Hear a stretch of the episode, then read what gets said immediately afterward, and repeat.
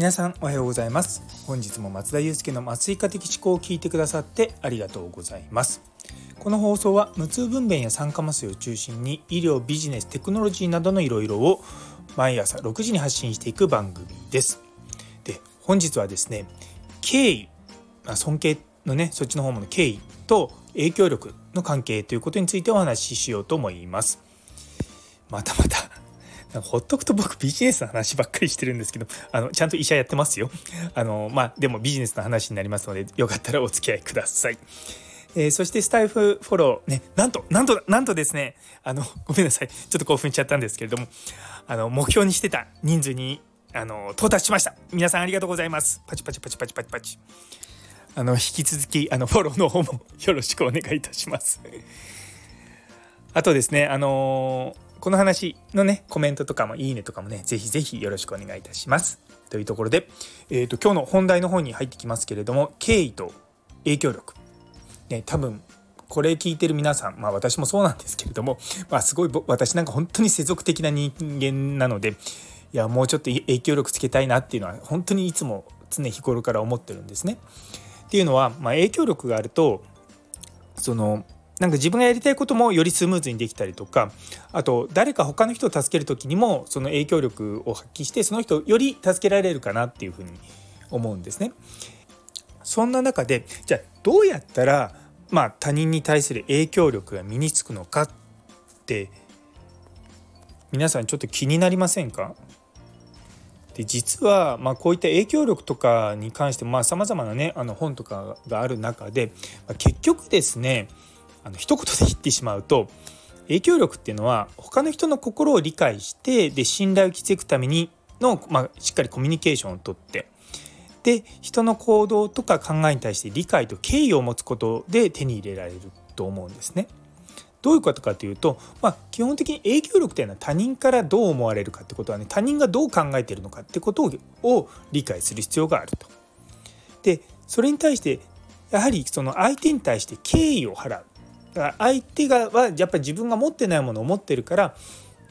でも僕は自分が持ってるものを提供します。なんでそこのところでギブアンドテイクっていうものがま存在するんですね。やっぱり人間っていうのは、まあ、誰かから何かもらったらやっぱり何か返したくなるじゃないですか。でそういったものの積み重ねなんですよね。で一見突然なんかこうニュースとかで出てきてなんかインフルエンサーだみたいに出てきてるように見える人もやっぱりこう一つ一つ積み重ねていった中で培った影響力だと思うんですよね。でそんな中でこうずっと自分が活動しているもの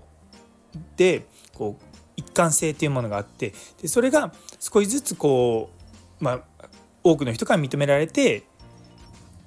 最終的に影響力を持つということになると思うんですよね。で世の中にはそのもうこの人世に出たらめちゃめちゃ影響力あるだろうなっていう人実は5万といると思うんですよね。例えばうちの職場にあの痛みの専門家の教授がいるんですよ。3年ぐらい前かな？2年ぐらい前か。ちょっともう数年前にあの赴任された先生なんですけどめちゃめちゃ人柄も良くてでめちゃめちゃその研究とかその痛みの本当のスペシャリストなんですよ。もちろん患者さんを見るだけじゃなくて研究とかもそういった細胞レベルで、まあ、もう話を始めるとですねもう止まらないわけですよ。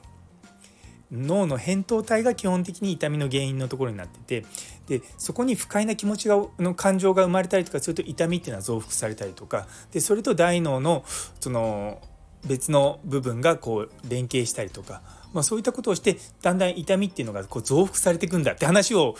よくしてくれるんですよ。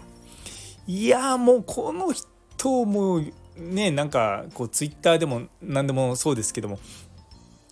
ね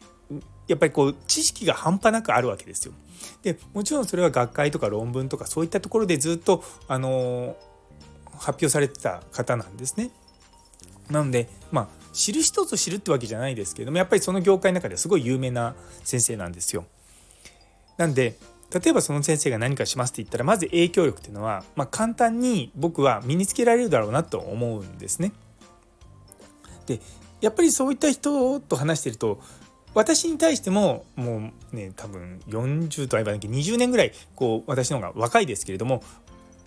敬意を払って接してくださってるんですね。でやっぱりこう自分に対して敬意を払ってくれる人に対してやっぱり人は敬意を払いたくなるわけですよ。さっきのギブアンドテイクじゃないですけどなのでやはりその最終的にこう他人に対して影響力をもたらしたいと思うのであればまず自分から相手に対して敬意を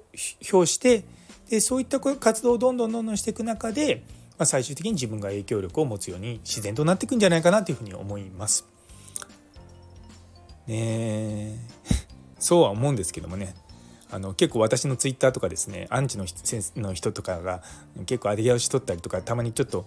イラッとするようなこともあって、まあ、基本的にはミュートにしてるはずなんですけどなぜか知らないんですけどツイッターのリツイートとかするとですねあの出てくるんですよ。まあまあでもそういったのをか見見てるとまあまあねそういったまあ考え方もあるなと思いながらもまあそういったことをね教えてくれるのはまあある意味ありがたいなと思って あの接してます。ね。ねとか言っちゃいましたけど。まあ、あのこういったことを言うとねもうここ切り取られるとすごく炎上すると思うんですけどもあのアンチの人ってすごくありがたいんですよね。あのやっぱりそういった人の意見ってまあ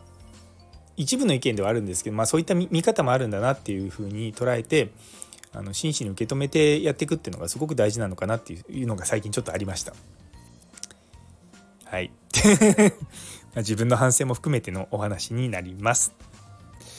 いやねなかなかあのこういったものは一朝一夕でできるものではないので、まあ、あのじっくりとね時間かけながらやっていこうかなと思い思ってます。ねまあ、このスタエフとかね、まあ、音声配信今